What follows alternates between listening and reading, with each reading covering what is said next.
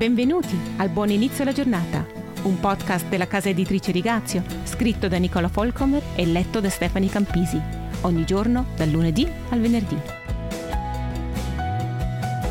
La preghiera, un esercizio obbligatorio per i supercredenti oppure è la base per una vita pagante? Oggigiorno molti cristiani si sentono persi. Sono troppo cristiani per sentirsi a proprio agio nel mondo ma troppo lontani da Dio per ottenere forza dalla propria fede. Il rimedio è rimanere piantati nella parola di Dio, nella relazione con Dio e nel popolo di Dio. La preghiera è fondamentale per una relazione viva con Dio. E questo ci porta all'argomento di questo mese. Ecco qualcosa che dovrei fare di più e che non faccio mai abbastanza. È il primo pensiero che mi passa per la mente quando sento la parola preghiera. Pregare è davvero così difficile e complicato? È qualcosa per gli anziani della Chiesa, coloro che lavorano per la Chiesa a tempo pieno, per i teologi? Spero che scopriremo insieme che la parola preghiera può e deve scatenare una profonda gioia e gratitudine, soprattutto in noi comuni cristiani. Ne siamo grati a Dio, perché il lavoro più importante nel regno di Dio viene fatto proprio in ginocchio. Per arrivare in cima bisogna sempre partire dal basso. La presenza di Gesù Cristo stesso è la più alta gioia del cristiano. Quando lo cerchiamo e lo troviamo, sperimentiamo quella gioia. Da vivere come lui, imparare da Gesù, di Larry McCall.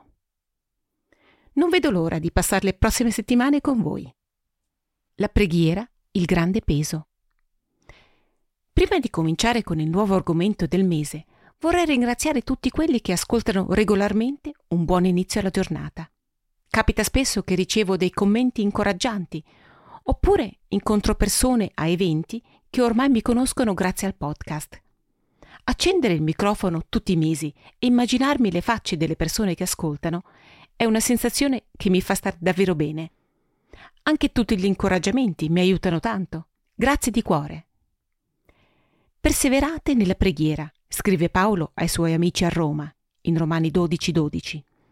Sembra che parli di un lavoro, forse Paolo ha dimenticato nella sua euforia spirituale come la vita quotidiana? Penso a tutte le email a cui devo rispondere, le lezioni che devo preparare, fare telefonate, dare acqua alle piante e adesso c'è anche questo podcast. Eppure non si tratta di un'unica estasi spirituale in cui si è trovato Paolo, perché nomina diverse volte questo tema. Perseverate nella preghiera, scrive in Colossesi 4.2. Non cessate mai di pregare, esorta in 1 Tessalonicesi 5.17. A questo punto immagino che lo intendesse davvero. E probabilmente era perfettamente a conoscenza della vita quotidiana stressante in cui si trovavano i lettori del tempo non avevano una tastiera elettronica con cui scrivere, non avevano acqua corrente e tutti i comfort che abbiamo noi oggi. Dobbiamo quindi pregare costantemente. Immagini strambe mi passano per la testa. Mi immagino con gli occhi e le labbra socchiuse al supermercato mentre paragono i prezzi del latte oppure con lo sguardo assente verso il cielo mentre cerco di spiegare a scatenati a ragazzini di quarta elementare come funziona la valuta inglese. Naturalmente Paolo lo intendeva diversamente ed è proprio qui che andiamo a sbattere contro la principale causa di stress che accomuna molti cristiani. Per molti è semplicemente un altro fastidioso punto nella lista delle cose da fare uno dei tanti appuntamenti sull'agenda, purtroppo spesso uno degli ultimi.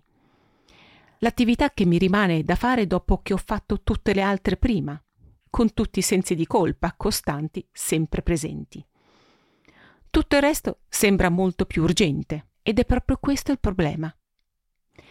Pregare di più non viene percepito come una necessità, perlomeno quando sembra che tutto funzioni anche senza pregare gli incontri di preghiera nelle chiese sono quelli che tendenzialmente hanno una minore affluenza, perché viene richiesto qualcosa dalle persone.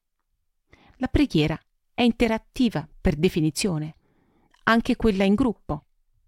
Devo aprirmi, altri scoprono come io parlo con Dio e anche quando taccio. Forse ti trovi in una situazione simile. Prenditi nota di quali sono i tuoi ostacoli mentali quando si tratta di pregare. E se sei già un fervente guerriero della preghiera, forse ti verranno in mente delle riflessioni con le quali potrai ispirare e incoraggiare altre persone.